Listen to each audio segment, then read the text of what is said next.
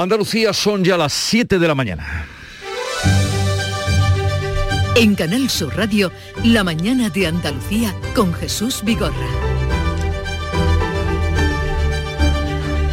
Buenos días queridos oyentes, es martes 19 de abril, el gobierno andaluz celebra en un rato su encuentro semanal en el Museo Picasso de Málaga. Comparecerán después el presidente Juanma Moreno y el vicepresidente Juan Marín. Moreno podría anunciar ya la fecha del adelanto electoral que se da por hecho posiblemente el 19 o el 26 de junio. Eso es lo que está por descubrir, qué día. Estaremos también atentos al Consejo de Ministros que va a levantar el decreto que nos ha obligado a llevar mascarillas en interiores. Pedro Sánchez ha dado las razones para dar este paso. La tasa de vacunación del 92% con pauta completa es una. Otra es esta con niveles de hospitalización y de UCIs de menos de un 4%, creo que en efecto nos permite eh, tomar la decisión avalada por las comunidades autónomas, avalada también por la comunidad científica, de pasar a recomendar y no a que sea obligatoria el uso de la mascarilla de manera, eh, digamos, generalizada en los interiores. Y este es el sonido de la noche en Mariupol.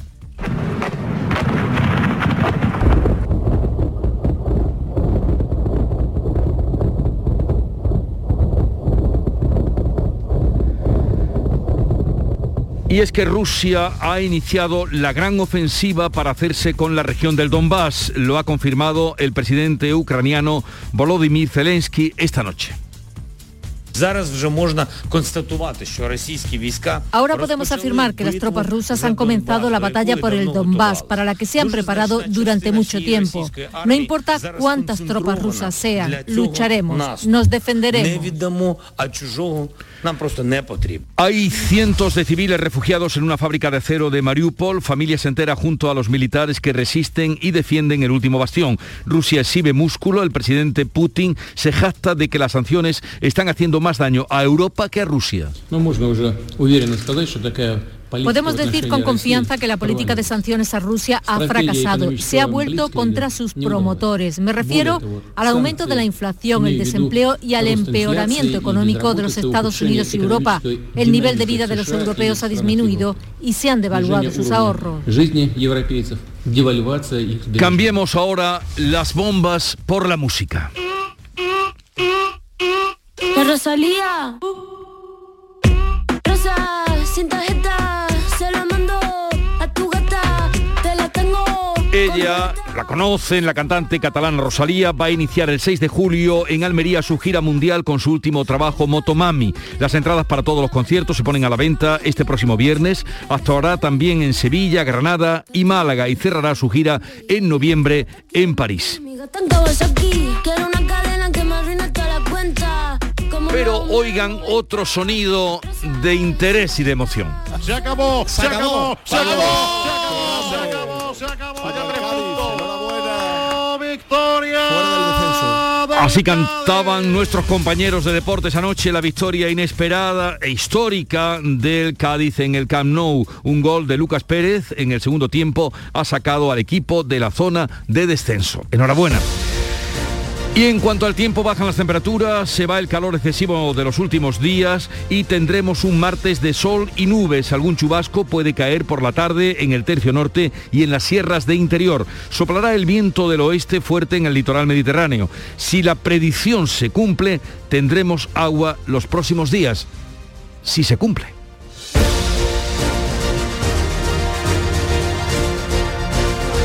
Y vamos a conocer cómo amanece Andalucía en Cádiz. Salud, votaron. Pues de momento cielo despejado, 14 grados de temperatura y 18 de máxima. Campo de Gibraltar, Fermín Soto. Nubosidad abundante, temperatura 17 grados máxima prevista para hoy de 18. ¿Qué día tendremos en Jerez, Pablo Cosano? Algunas nubes en el cielo, 12 grados marca el termómetro a esta hora de la mañana, 20 de máxima prevista. Y por Huelva, ¿qué se espera, Sonia Vela?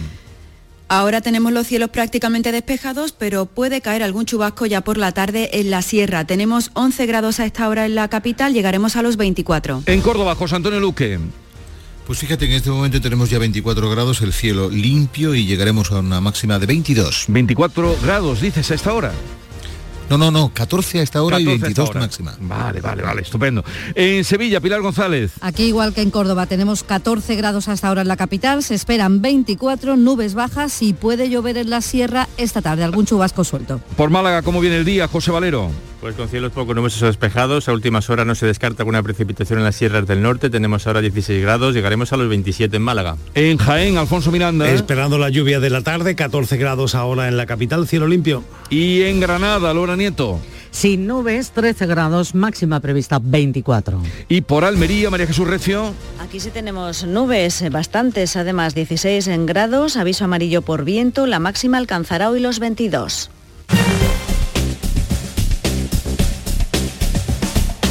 Para saber cómo están las carreteras en Andalucía a esta hora, vamos a conectar con la DGT. Nos informa Enrique Marchán. Buenos días. Buenos días, comienza esta jornada de martes con situación muy tranquila por suerte en toda la red de carreteras andaluza con tráfico fluido y cómodo y sin ningún incidente que afecte a la circulación. Eso sí, como siempre, les pedimos mucha prudencia en las carreteras.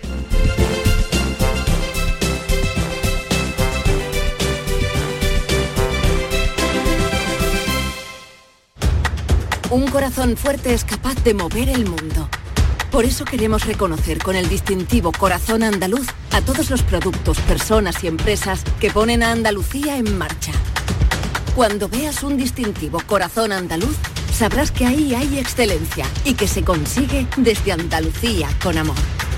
Donde late Andalucía, Corazón Andaluz. Junta de Andalucía.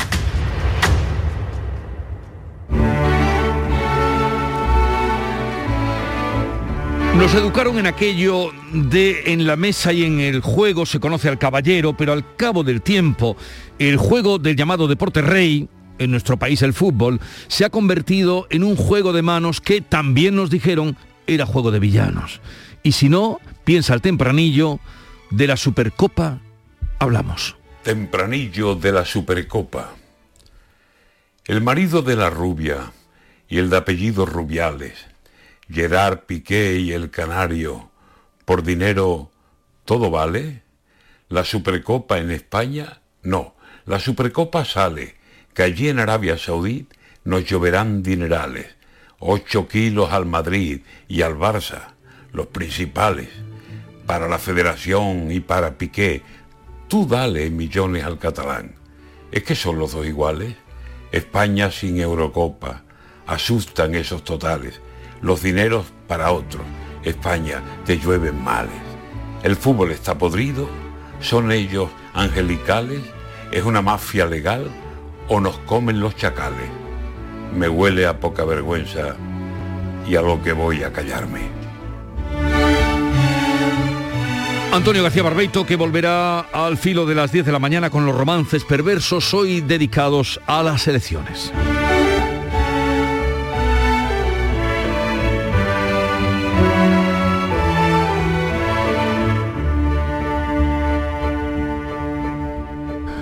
Siete, ocho minutos de la mañana.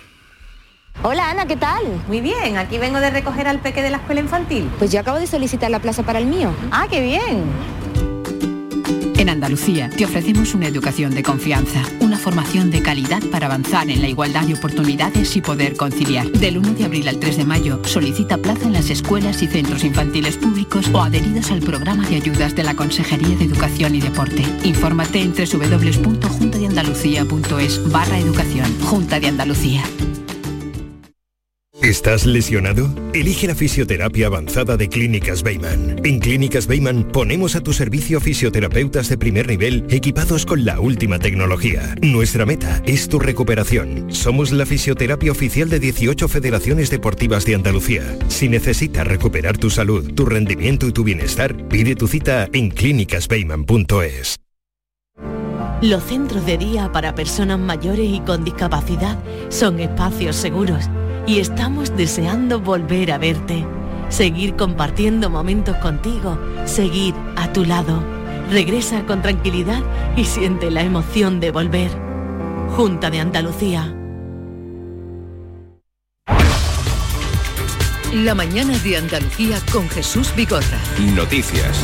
Vamos a contarles la actualidad de este día 19 de abril. Este martes será el último en el que estemos o estaremos obligados a usar mascarillas en interiores, con excepciones que vamos a conocer luego con detalle. Carmen Rodríguez Garzón. Sí, el Consejo de Ministros va a aprobar este martes ese decreto que elimina el uso obligatorio de las mascarillas en espacios cerrados, aunque queda por concretar en qué lugares tendremos que seguir llevando boca y nariz tapadas. En Andalucía la Junta aconseja usarla cuando no se pueda mantener la distancia de seguridad de metro y medio. Y en la calle todavía muchas dudas sobre dónde hay que seguir usando las mascarillas, también disparidad de opiniones entre los ciudadanos. Dice que a criterio de cada uno. Creo que es fuera de, de lo, lo que son las tiendas, en la vía pública, pero en los hospitales hay que mantenerla. ¿no? Creo que puede estar en todos los sitios cerrados en mascarilla, menos en los hospitales. Eh, obligatoria en los interiores y en la calle ya pues libre. Expertos como el epidemiólogo Daniel López Acuña insisten en que la medida es precipitada. En el Mirador de Andalucía de Canal Sur Radio recordaba anoche que la pandemia sigue existiendo, que debemos obrar con prudencia y advierte además de un repunte de casos tras la Semana Santa. sin lugar a dudas vamos a tener repuntes al haber tenido una interacción tan intensa cuando el virus está todavía circulando. Si esto lo hubiésemos hecho con incidencias de 25 a 50, sería otra película.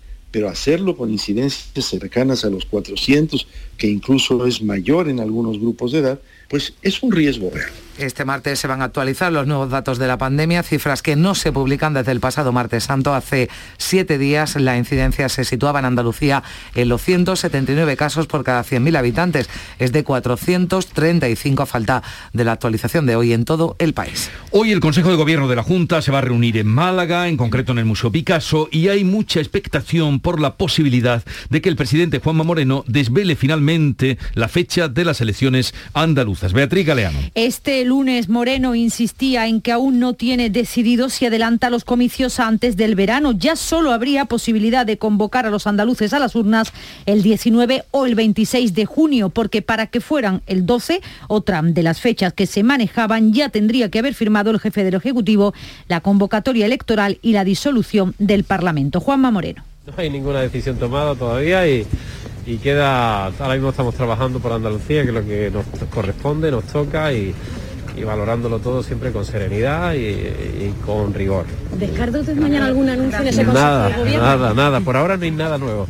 El vicepresidente Juan Marín en Canal Sur Televisión insiste también en su postura. No es el momento para elecciones. Yo no entiendo por qué. ¿Qué necesidad hay? Los intereses de los partidos no tienen nada que ver con los intereses de los andaluces. Y los intereses de los andaluces en este momento es el de tener un empleo, seguir creciendo, recuperarse de la situación que han padecido. Claro, ahora cortar eso, es lógico que los empresarios andaluces digan que no lo entienden. Desde los partidos de la oposición, que están ya en clave electoral, de campaña electoral, apremian a que se defina cuanto antes la fecha de las elecciones. Javier Moreno. El portavoz de Vox, Manuel Gavira, critica que el presidente de la Junta busque solo, decía, el rédito electoral. que Andalucía necesita un gobierno fuerte y necesita un gobierno estable. En las últimas horas, con toda sinceridad, hemos visto lo patético que es escuchar a un presidente decir que le tiene que meditar. Lo único que tiene que meditar Moreno Bonilla debajo de un paso es lo mejor para los andaluces. Y Andalucía necesita un gobierno fuerte y su gobierno no lo es. Desde Unidas Podemos, Tony Valero acusaba a Moreno de tensionar con este debate, aunque confía en que habrá una candidatura amplia de izquierdas, sea cual sea la fecha elegida. El problema es que el, el señor Moreno Bonilla esté imprimiendo unos ritmos electorales al servicio de sus intereses particulares. Eh, creemos que vamos a llegar sobradamente preparados si hay un adelanto electoral, aunque fuese incluso en días próximos, para tener esa propuesta de candidatura de unidad y amplia. La secretaria general del PP en Andalucía, López López, Loles López, rechaza un pacto con Vox porque los resultados de una comunidad, decían, no son extrapolables a otras en relación al caso de Castilla y León. y creo que ninguno son extrapolables, pero ni Andalucía ni entre unas y otras comunidades autónomas porque todos son muy diferentes. Pero yo espero y deseo, y con esa ilusión trabajo, que el día que lleguen las elecciones, pues los andaluces a la hora de depositar su voto piensen en cómo ha mejorado Andalucía en estos últimos cuatro años.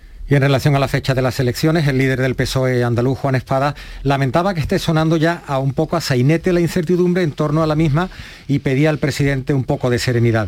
Ha emplazado además a Moreno a renunciar a pactar con Vox y dejar gobernar a los socialistas si estos integran la lista más votada en las próximas elecciones autonómicas. Y en Andalucía, mientras estamos a espera de que se dilucide cuál es el día de votación, hoy toma posesión como presidente de Castilla y León Alfonso Fernández Mañueco, precisamente tras el pacto al alcanzado por el Partido Popular y Vox en aquella comunidad. Sin la presencia del nuevo líder del PP, Alberto Núñez Feijóo, que excusa su ausencia por la reunión que mantendrá hoy con los líderes de la patronal y los sindicatos a los que va a presentar su propuesta fiscal que quiere enviar esta semana a Moncloa y que incluye una bajada de impuestos temporal y selectiva. El impuesto más injusto, el impuesto que realmente disminuye la capacidad adquisitiva de las rentas medias y bajas es la inflación y con un 10% de inflación, un presidente de gobierno que no baje los impuestos es que no tiene corazón. Pedro Sánchez no acepta esa bajada de impuestos, aunque admite que el impacto de la guerra de Ucrania ha sido mayor del esperado en la economía, por lo que el Ejecutivo revisará a la baja sus previsiones y envía el presidente del gobierno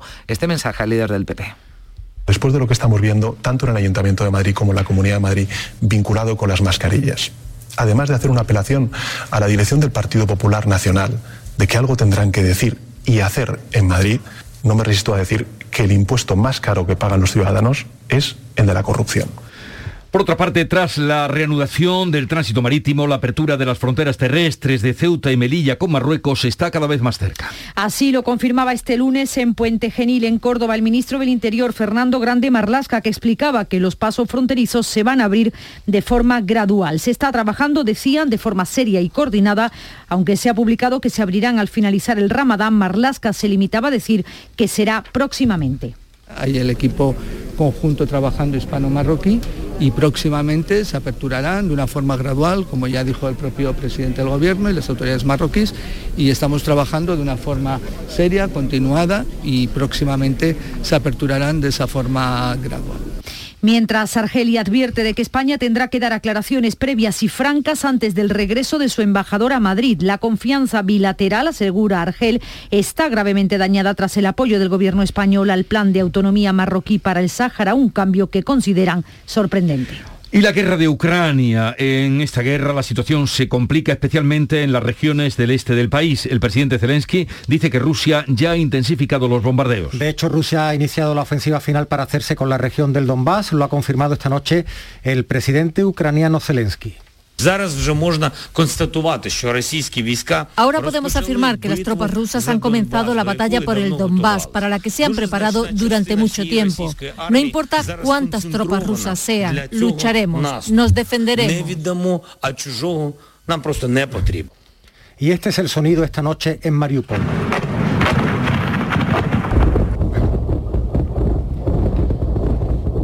Los bombardeos se centran en el último reducto que resiste aún, una fábrica de acero donde se han refugiado cientos de civiles. Las tropas rusas también castigan Yarkov al norte, la segunda ciudad del país, pero también al oeste, a la mitad, que había resultado ilesa hasta ahora. En Leópolis, próxima a la frontera con Polonia, los misiles han matado a siete personas.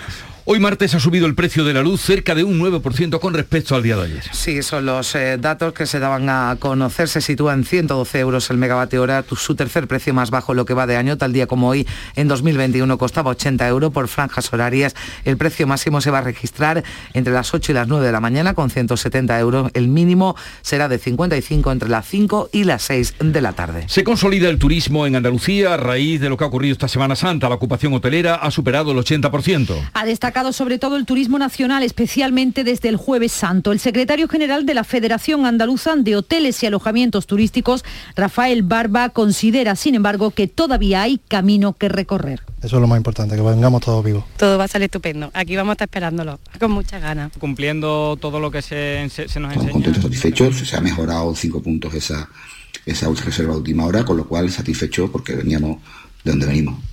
Hablar de recuperación en estos momentos todavía pre-pandemia nos parece muy atrevido y creemos que todavía esto tiene un recorrido eh, largo que, que desarrollar. Aunque satisfechos con el inicio de temporada, el sector turístico lamenta la pérdida de beneficios, como expone el representante empresarial en la Costa del Sol, Javier Hernández. Eh, entendemos que esto puede ser el inicio de poder finalizar los próximos dos eh, cuatrimestres de un año eh, positivo pero hay que tener en cuenta que la rentabilidad del sector hotelero ha bajado por la subida de costes energéticos y la subida de las materias primas y una inflación eh, prevista a finales de año del 7,5%.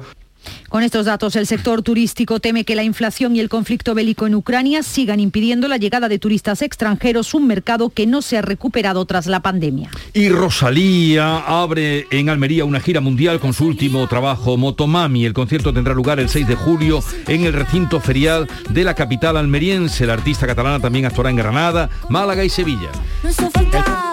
Será el primero en ver la puesta en escena de Motomami, el nuevo trabajo de Rosalía que recorrerá España, Europa, Latinoamérica y Estados Unidos. La cita inaugural, según se ha anunciado este lunes desde Los Ángeles, es el 6 de julio en el recinto ferial de la capital almeriense.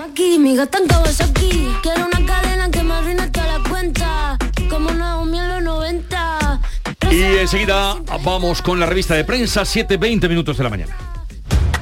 Un corazón fuerte es capaz de mover el mundo. Por eso queremos reconocer con el distintivo Corazón Andaluz a todos los productos, personas y empresas que ponen a Andalucía en marcha. Cuando veas un distintivo Corazón Andaluz, sabrás que ahí hay excelencia y que se consigue desde Andalucía con amor. Donde late Andalucía, Corazón Andaluz. Junta de Andalucía.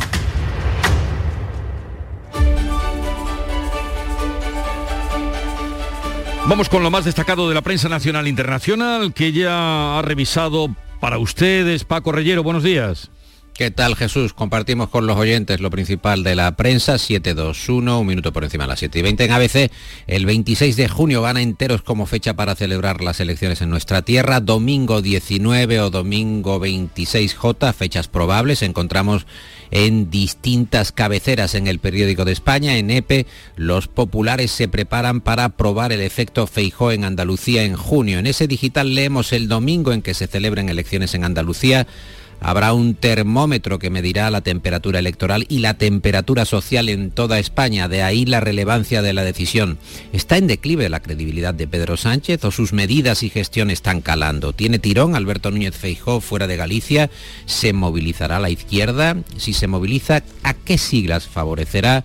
¿Da miedo Vox o la sociedad lo ha naturalizado? Preguntas, digo, que se espolvorean en el periódico de España. Apertura del diario El Mundo, Feijo que agita al PSOE al proponer que gobierne quien más votos tenga, Sánchez que se apresura a rechazar una iniciativa bien vista por algunos varones de su partido, en la razón Feijo que va a remitir un plan a Sánchez de gran coalición en la sombra. Incluye reformes, eh, reformas esta coalición y actuaciones a medio y largo plazo que exigen eh, de una acción concertada de los dos principales partidos. Es la apertura, digo, del diario de Planeta en Infolibre. Sánchez eleva el tono contra Feijó a cuenta de la corrupción, la ultraderecha y sus eh, recetas económicas en la vanguardia, en el diario.es y en ABC, entre otros periódicos. Sánchez que admite que la economía crecerá menos de lo previsto. El presidente del gobierno va a revisar a la baja la previsión de crecimiento como consecuencia de la guerra de Ucrania. En News Diario encontramos que Feijó apuesta a la bajada de impuestos, su principal línea de oposición a Sánchez, mientras que en ABC destacan que el Euribor azota a las familias y sube las hipotecas en casi 400 euros de media en 2022 y la guerra en Europa, día 54, y Zelensky que anuncia el inicio de la ofensiva rusa del Este. La batalla por el Donbass ya ha comenzado, la batalla final. Esos 54 eh, días son los que llevan viviendo en el metro muchos ciudadanos de Kharkov bajo el fuego ruso que no cesa, según nos cuenta en un detallado reportaje el diario.es. Entrevista en El Mundo con Yulia Timochenko, la exministra ucraniana, quien advierte la Unión Europea costea de facto la guerra que Putin eh, va a librar contra ella. Es un suicidio a costa, claro, eh, de los eh, intercambios, del comercio con el gas y con el petróleo, con la energía rusa. La líder del partido ucraniano Patria, que avisa a Occidente del error de sentirse inmune ante la amenaza de Moscú y añade que Rusia puede usar armas nucleares. En la fotografía del país, decenas de tumbas de fallecidos en la guerra con cruces y flores en un cementerio de Irpin, cerca de Kiev. En la imagen de portada de la vanguardia vemos a una mujer siendo consolada por los equipos de emergencia mientras su padre asesinado está siendo cubierto con una bolsa funeraria negra en la ciudad de Kharkiv que sufrió un ataque ruso con misiles. Eh, Zelensky, que como acabas de comentar, eh, confirma la ofensiva rusa para controlar el este de Ucrania. Del ámbito internacional, además, destacamos la campaña francesa que está encarando sus últimos días a la espera del debate televisado entre Macron y Le Pen. En Le Monde destacan que la economía ecología se ha convertido en el último cartucho del presidente francés para intentar proyectar a la nación hacia una nueva aventura común. Y también otros asuntos destacados de la prensa, Paco la apertura del país, que señala que los cuatro últimos presidentes catalanes fueron espiados con el software Pegasus Aragonés pide explicaciones al gobierno que niega todo vínculo con el seguimiento a los dirigentes del proceso, del proceso independentista. En la vanguardia, el espionaje al proceso se extendió por cinco países de Europa. La infección masiva de móviles con Pegasus subleva al independentismo que protesta hoy de forma unitaria en Bruselas. El editorial de la vanguardia al respecto eh, explica que nuestra sociedad presenta rasgos cada día más orwellianos y distópicos, no es bueno que los ciudadanos los fomenten con un uso irresponsable de la tecnología, pero es inaceptable que un gobierno que se presenta como de todos consienta intrusiones de este tenor. En el país encontramos que eh, las empresas están indecisas ante el fin del uso de la mascarilla, es la apertura del país. El decreto permite a las compañías decidir sobre su obligatoriedad. En el confidencial tras un contrato de 35 millones, el conseguidor de mascarillas de la Generalitat de Cataluña busca ahora refugio fiscal en Singapur. Se trata del abogado Roger Parelada, que primero dio un pelotazo millonario con el material médico de la administración catalana y acto seguido se montó una firma offshore al otro lado del mundo. El país, la fiscalía que pide para Luis Medina una fianza de casi 900.000 euros. En el mundo, Medina que carga contra el Ayuntamiento de Madrid. El Ayuntamiento, dice Medina, no reclamó nunca nada y en News Diarios más sobre el fin de las mascarillas, inmunodeprimidos, embarazadas y mayores de 60 que deberían seguir usándolas. Y ya está por aquí Nuria Gaciño. Buenos días. Muy buenos días.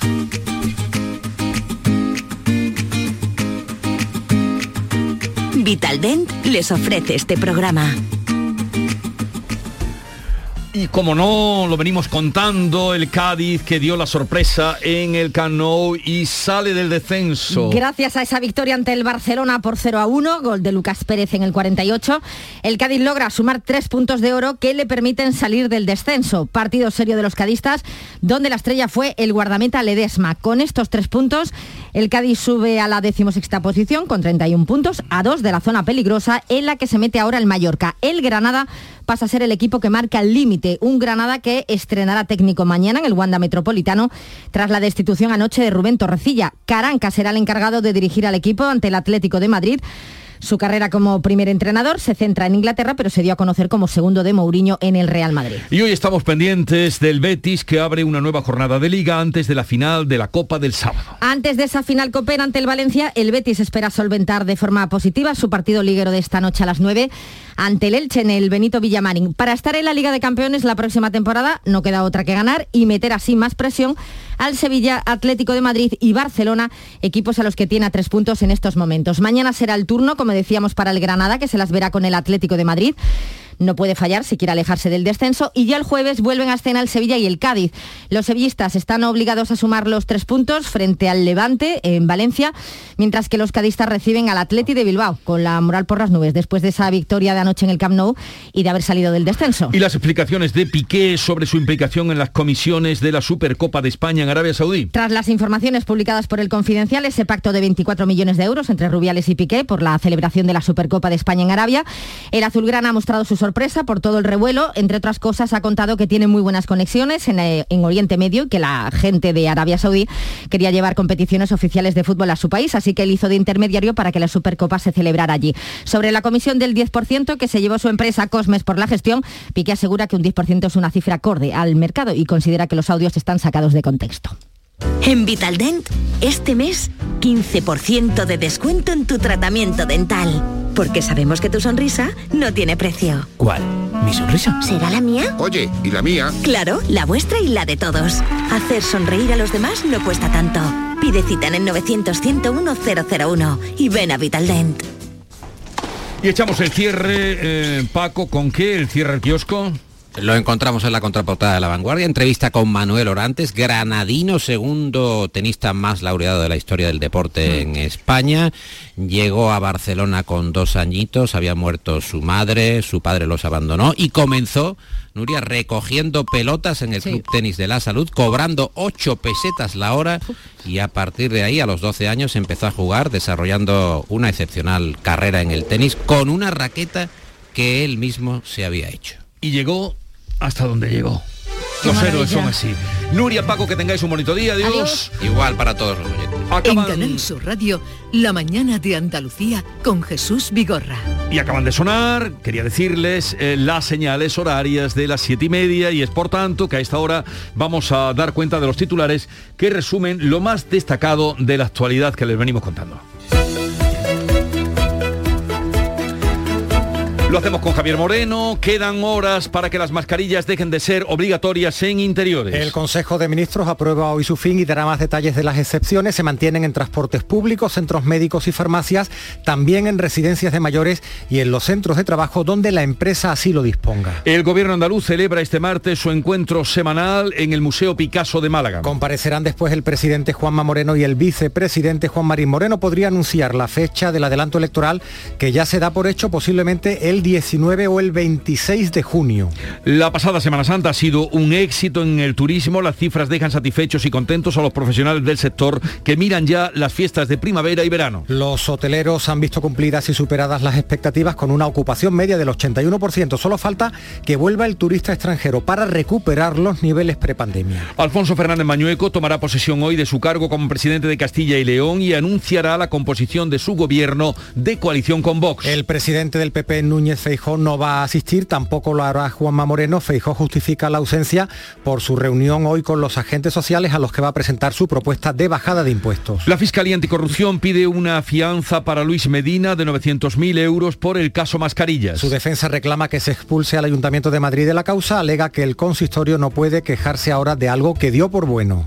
La apertura gradual de las fronteras con Marruecos está más próxima. El ministro del Interior avanza que se trabaje en ello y que será el paso siguiente al ya restablecido tráfico marítimo entre España y Marruecos. Argelia exige aclaraciones a España para reconstruir la confianza dañana y permitir que vuelva su embajador a Madrid. La batalla del Donbass ha comenzado en la guerra de Ucrania. Rusia bombardea sin descanso desde hace horas las regiones del oeste de Ucrania. También castiga Yarkov al norte, la segunda ciudad del país, y ha atacado en el oeste, que había resultado ileso hasta ahora. Como les contábamos hace un momento, Rosalía iniciará el 6 de julio en Almería la gira mundial de su último trabajo, Motomami. Sí, atención, porque las entradas para todos los conciertos se ponen a la venta este próximo viernes. Actuará también en Sevilla, Granada y Málaga y va a cerrar la gira en noviembre en París. Y en cuanto al tiempo, Javier. Pues hoy martes vamos a esperar intervalos nubosos en Andalucía sin descartar que haya chubascos en el interior que van a ser más probables e intensos en el tercio norte de la comunidad y en las sierras a partir de la tarde cuando pueden ir ocasionalmente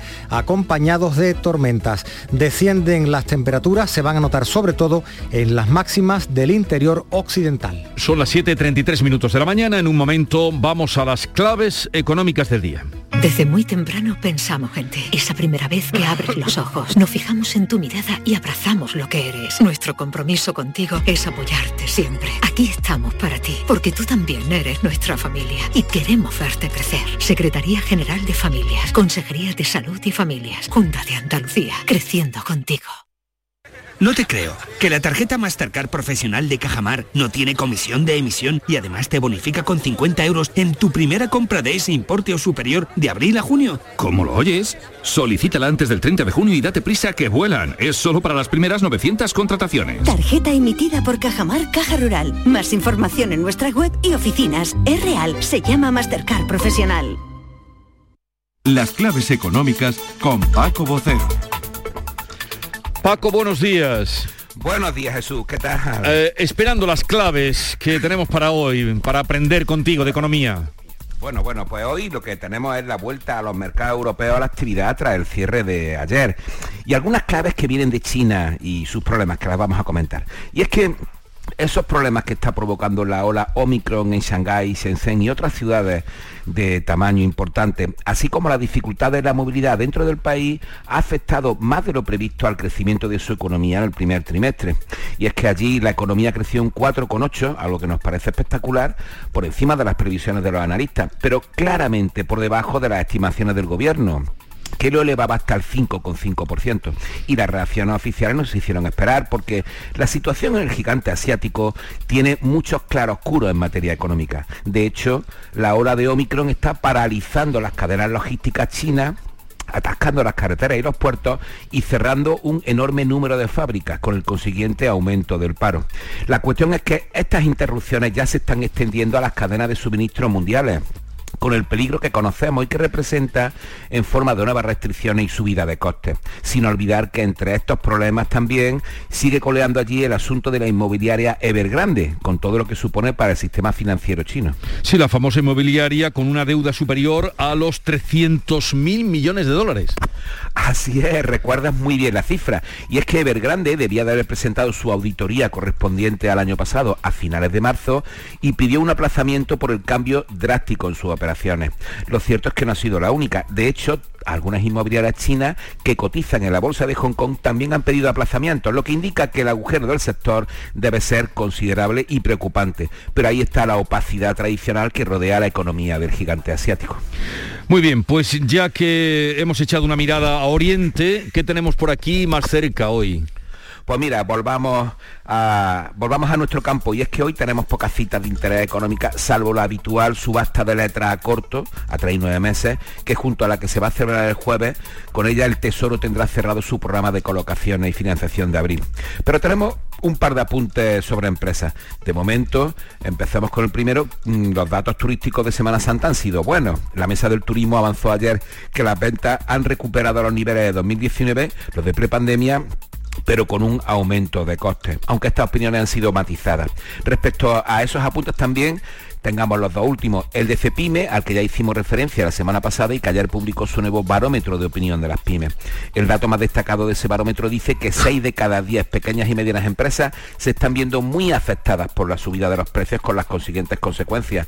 E igual dice el que corresponde a la consultora Gran Thornton que dice que 5 de cada 10 empresas medianas ha subido o tiene previsto subir sus precios próximamente para hacer frente al incremento de costes. Como ves, los precios un día sí y otro no. Bueno, pues aquí lo dejamos, estas claves económicas con Paco Vocero. Un saludo, Paco, y que tengas un buen día. Igualmente, hasta mañana, Jesús. Un corazón fuerte es capaz de mover el mundo. Por eso queremos reconocer con el distintivo Corazón Andaluz a todos los productos, personas y empresas que ponen a Andalucía en marcha. Cuando veas un distintivo Corazón Andaluz, sabrás que ahí hay excelencia y que se consigue desde Andalucía con amor. Donde late Andalucía, Corazón Andaluz. Junta de Andalucía.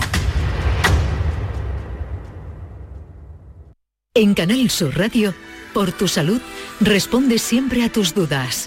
Hoy en el programa El orgasmo. ¿Pero qué es el orgasmo? ¿Por qué se produce? ¿Y por qué otras veces no se produce? ¿Y en qué se diferencia el masculino y el femenino? Hoy el doctor Natalio Cruz responde todas tus dudas y preguntas en directo. Envíanos tus consultas desde ya en una nota de voz al 616-135-135. 616-135-135. Por tu salud.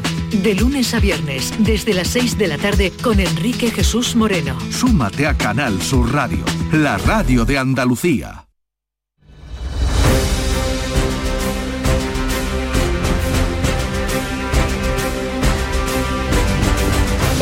Otras noticias que completan el panorama informativo del día. Sigue en estado crítico un hombre de 27 años, herido de gravedad ayer al recibir una puñalada en Granada, al parecer por una discusión vecinal. Cuéntanos, Laura Nieto. Ocurrió a mediodía en el populoso barrio del Zaidín, concretamente en el número 49 de la calle Santa Adela.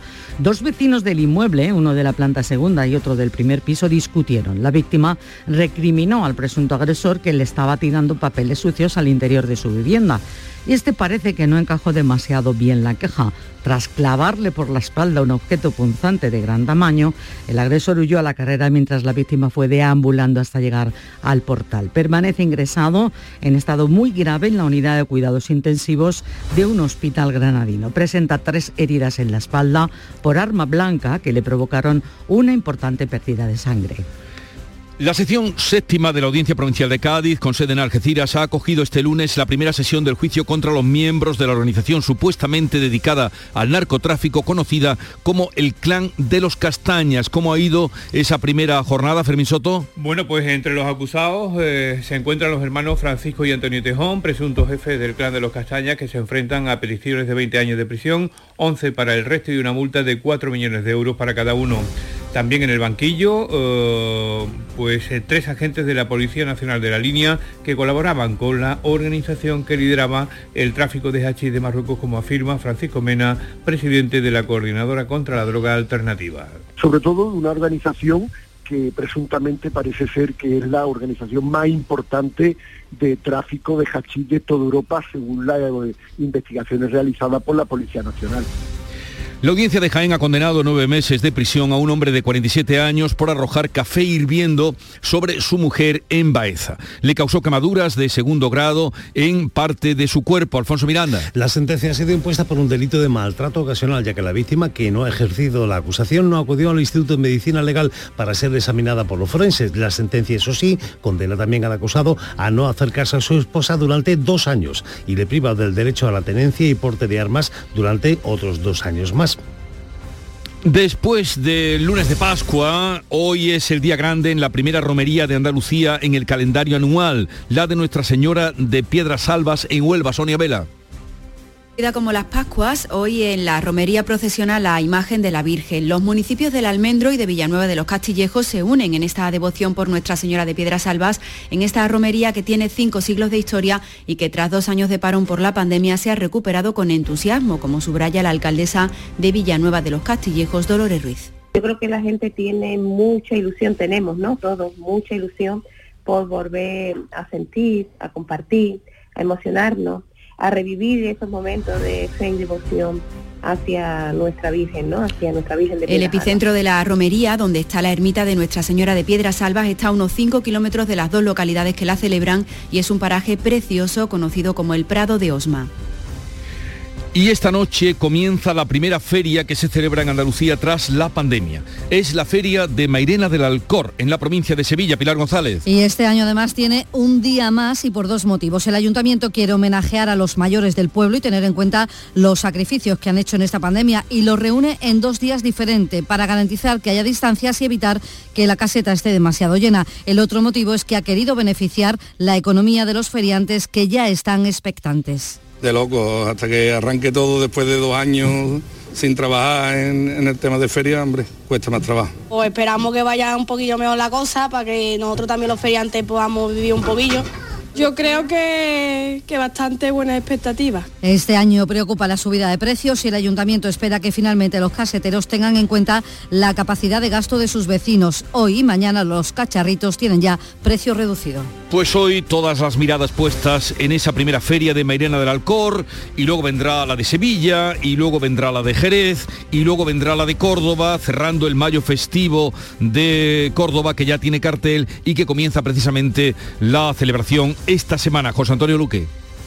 Bueno, pues comienza la celebración de la cata esta misma noche a partir de las ocho y media en, la, en la explanada de la Diputación Provincial de Córdoba. el, Mayo Festivo Cordobel ya tiene cartel, lo ha hecho Manuel Antonio Muñoz y recupera la imagen tradicional del alminar de la mezquita vista desde la calle Cardenal Herrero. Y bueno, pues con la cata del vino comienzan las fiestas, después vendrá la romería de Santo Domingo el 24 de abril, que es el verdadero pistoletazo de salida de las fiestas, y el 28 pues tendrán lugar ya las cruces con 48 colectivos y asociaciones el 2 de mayo la batalla de las flores, entre el 3 y el 15 la fiesta de los patios con 52 recintos y una semana más tarde el tradicional concurso de rejas y balcones para finalizar con la feria de Nuestra Señora de la Salud. Dice el alcalde que tenemos un mes eh, lleno para disfrutarlo. José María Bellido. Hoy estamos de enhorabuena porque es cuando anunciamos la vuelta al completo del calendario del mayo, donde vamos a poder disfrutar de nuevo con plenitud de todas nuestras fiestas, de todas nuestras tradiciones de las cruces, de los patios, de la cata, de la romería y por supuesto de la feria,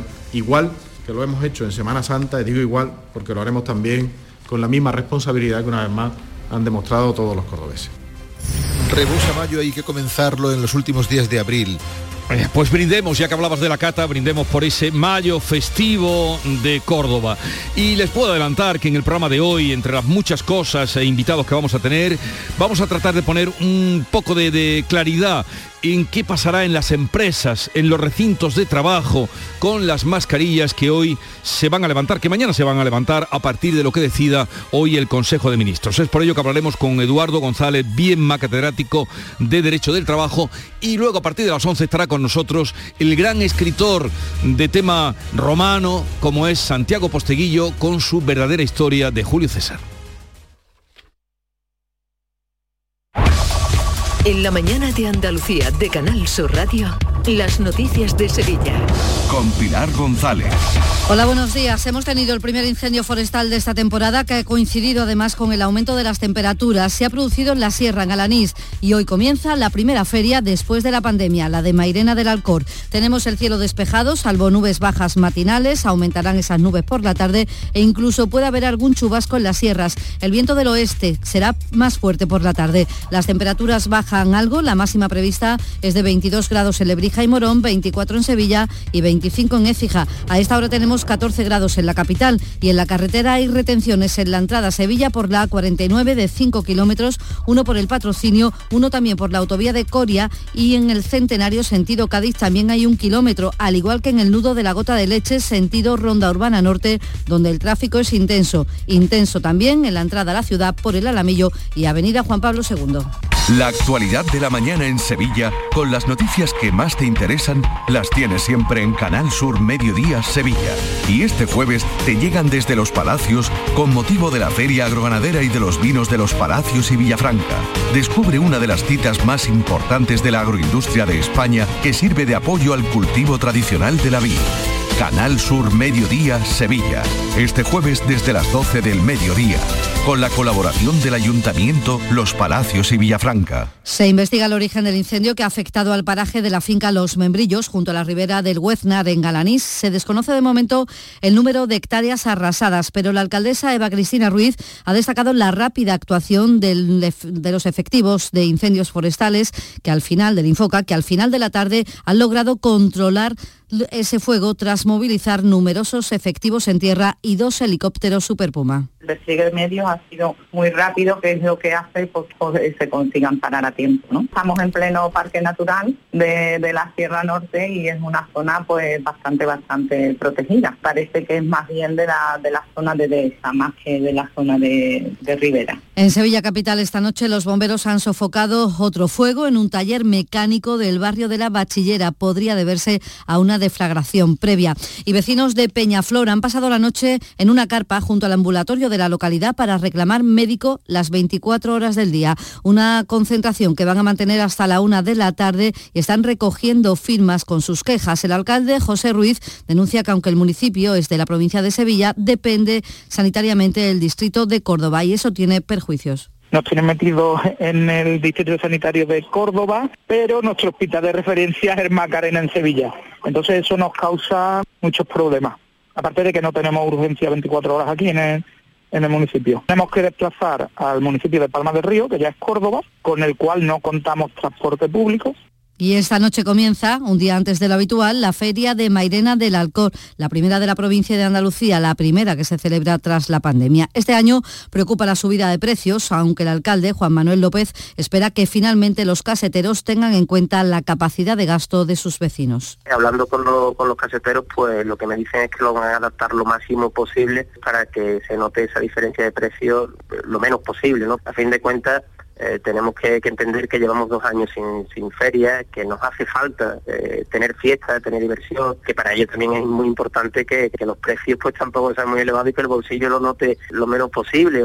Hoy y mañana el precio de los cacharritos es ya reducido. Y esta casa, Canal Sur Radio Televisión, entrega mañana miércoles los décimos premios Carrusel Taurino a Morante de la Puebla y el de Honor 2021 a Álvaro Domecq. Será a la una de la tarde en el Teatro de la Fundación Cajasol hasta completar aforo recogiendo las entradas en Cajasol. 7 de la mañana y 49 minutos. Vamos a tomarnos un cafelito por ahí, ¿no? Pero por ahí, ¿cómo? Vamos a ver, ¿tú no has escuchado ese refrán que dice que uno tiene que desayunar como un rey, almorzar como un lacayo por la noche... Por la noche lo que se pueda, compadre. Pero esto es una churrería, ¿no, compadre? No, perdona. Esto es Tejeringos Coffee. Bocadillo, tarta, salsa... Y todo de calidad. Tejeringos Coffee. El sabor de lo antiguo como nuevo. Porque realizar una obra eficaz y eficiente en Sevilla es posible. Revesan.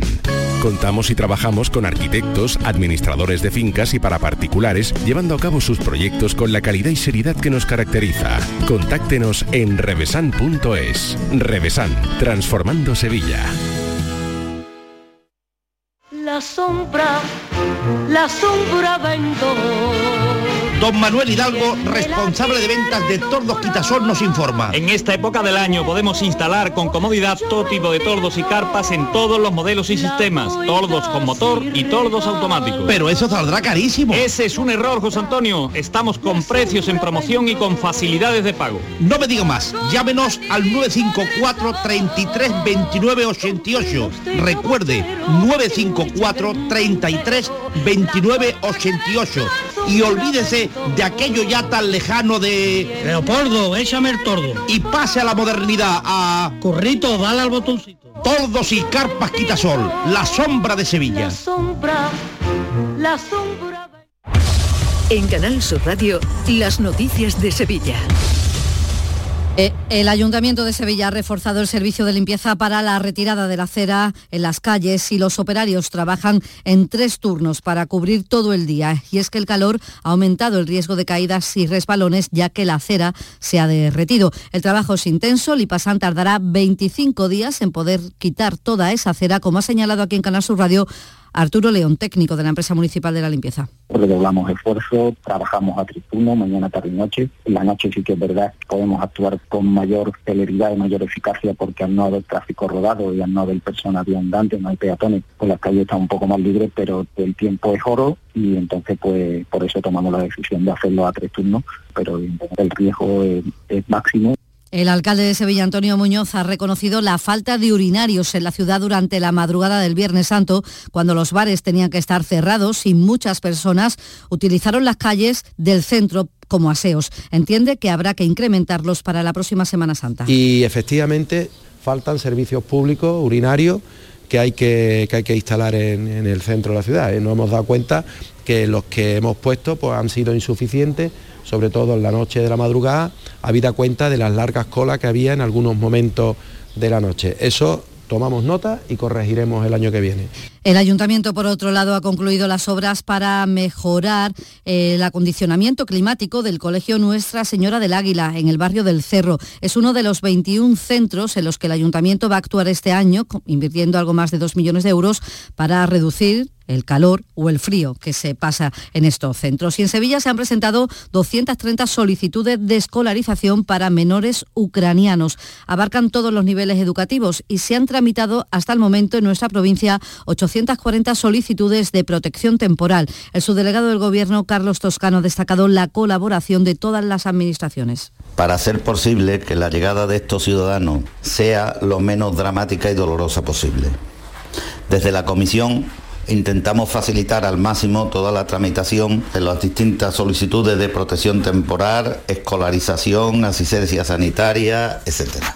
La familia de un menor transgénero ha presentado una denuncia contra varios alumnos del centro donde estudiaba en Sevilla tras detectarse mensajes en un grupo de WhatsApp en los que se incitaba a golpear a esta persona por su condición sexual. Y un juzgado de Sevilla investiga la denuncia de un taxista que asegura que ha sufrido una agresión de manos de un conductor de autobús de transporte de viajeros en la zona de Nervión. El taxista se recupera de la rotura del tabique nasal, que lo ha tenido varios meses de baja. Su abogado, Fran Peláez, ha relatado que su cliente recriminó al conductor del autobús que estuviese ocupando la zona de estacionamiento para taxis. Y este señor de golpe y porrazo pues eh, le pegó un puñetazo a nuestro cliente, pues tiene una rotura del tabique nasal y tiene bueno un problema en la zona de alrededor del ojo. Y se va a pedir eh, pues una responsabilidad penal por un delito de lesiones, además de una responsabilidad civil, una indemnización económica por los daños que se le han provocado.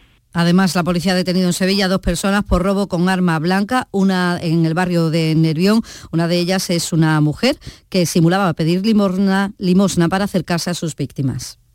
Cuando la presunta autora de los hechos se acercó a su víctima pidiéndole limosna y cuando ésta fue a sacar su monedero del bolso, la presunta autora del hecho sacó una navaja para intimidarla y se llevó su bolso de un fuerte tirón con todas sus pertenencias. El Betis abrirá el estadio Benito Villamarín para la Copa del Rey. Dos euros va a costar la entrada. Habrá una pantalla gigante en la grada Gol Sur. Y se lo estamos contando, Rosalía ha anunciado su gira mundial Motomami que la llevará aquí, la traerá aquí a Sevilla el 9 de julio a la Cartuja. El viernes 22 de abril sale a la venta las entradas.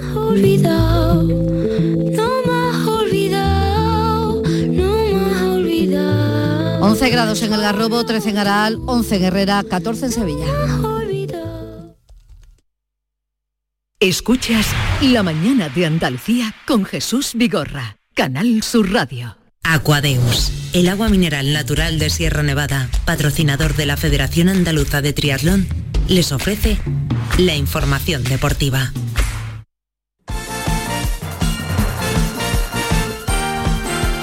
8 menos 5, tiempo ya para el deporte. Nuria Gaciño, ¿qué tal? Muy buenos días. Muy buenos días. Bueno, tiempo para el deporte, tiempo para el Cádiz, que vaya, vaya, vaya victoria Vaya pelotazo. ayer, vaya pelotazo. ayer decíamos, bueno, oye, siempre puede haber alguna sorpresa, Sí. pero... Como Bueno, dijo Sergio González, el sí. técnico, ¿no? Vamos a ir al Camp Nou a competir, a intentar dar la sorpresa. Bueno, pues lo hicieron, dieron la sorpresa y venció el, el Cádiz eh, 0-1 en el eh, Camp Nou y lo más importante, les sirve además Nuria para salir de la zona de descenso. Victoria por la mínima, gracias a ese gol de Lucas Pérez en el minuto 48, victoria muy sufrida que pudo haber sido incluso algo más abultada, pero también es cierto que el Barcelona gozó de numerosas ocasiones. Prueba de ello es que el mejor del Cádiz fue con diferencia al guardameta Ledesma, con grandes paradones. Tres puntos de oro que le permiten a los de Sergio González salir del descenso. La semana pasada contra el Betis nos fuimos todos con una mala sensación, en el sentido que, que a pesar del gran partido que hicimos, pues el resultado no nos acompañó y todos nos hemos exigido mucho más en esta semana. Yo creo que hoy, pues bueno, nos ha salido todo como lo teníamos establecido y, y, soy muy contento. No, no, es, no es fácil el poder ganar aquí en el, en el con un rival tan fuerte como teníamos enfrente. Es verdad que hemos sufrido, es verdad que ellos han tenido situaciones de gol para poder empatar, pero nosotros hemos tenido nuestro plan, nos ha salido genial y hemos tenido incluso yo creo que dos, tres situaciones bastante claras como para poder incluso haber metido otro gol. Con estos tres puntos, el Cádiz sube a la decimosexta posición, tiene ahora 31 puntos, a dos de la zona peligrosa, en la que se mete ahora el Mallorca y el Granada pasa a ser el equipo que marca el límite. Bueno, pues se marca el Granada el límite. Mañana va a intentar salir de ahí porque estrena nuevo entrenador, Nuria. Se ha, complica- se ha cumplido ese topicazo ¿no? de entrenador ratificado, entrenador cesado, porque contábamos ayer que Rubén Torrecilla había sido ratificado en el cargo, a pesar de haber caído por 1 a 4 contra, eh, ante el Levante.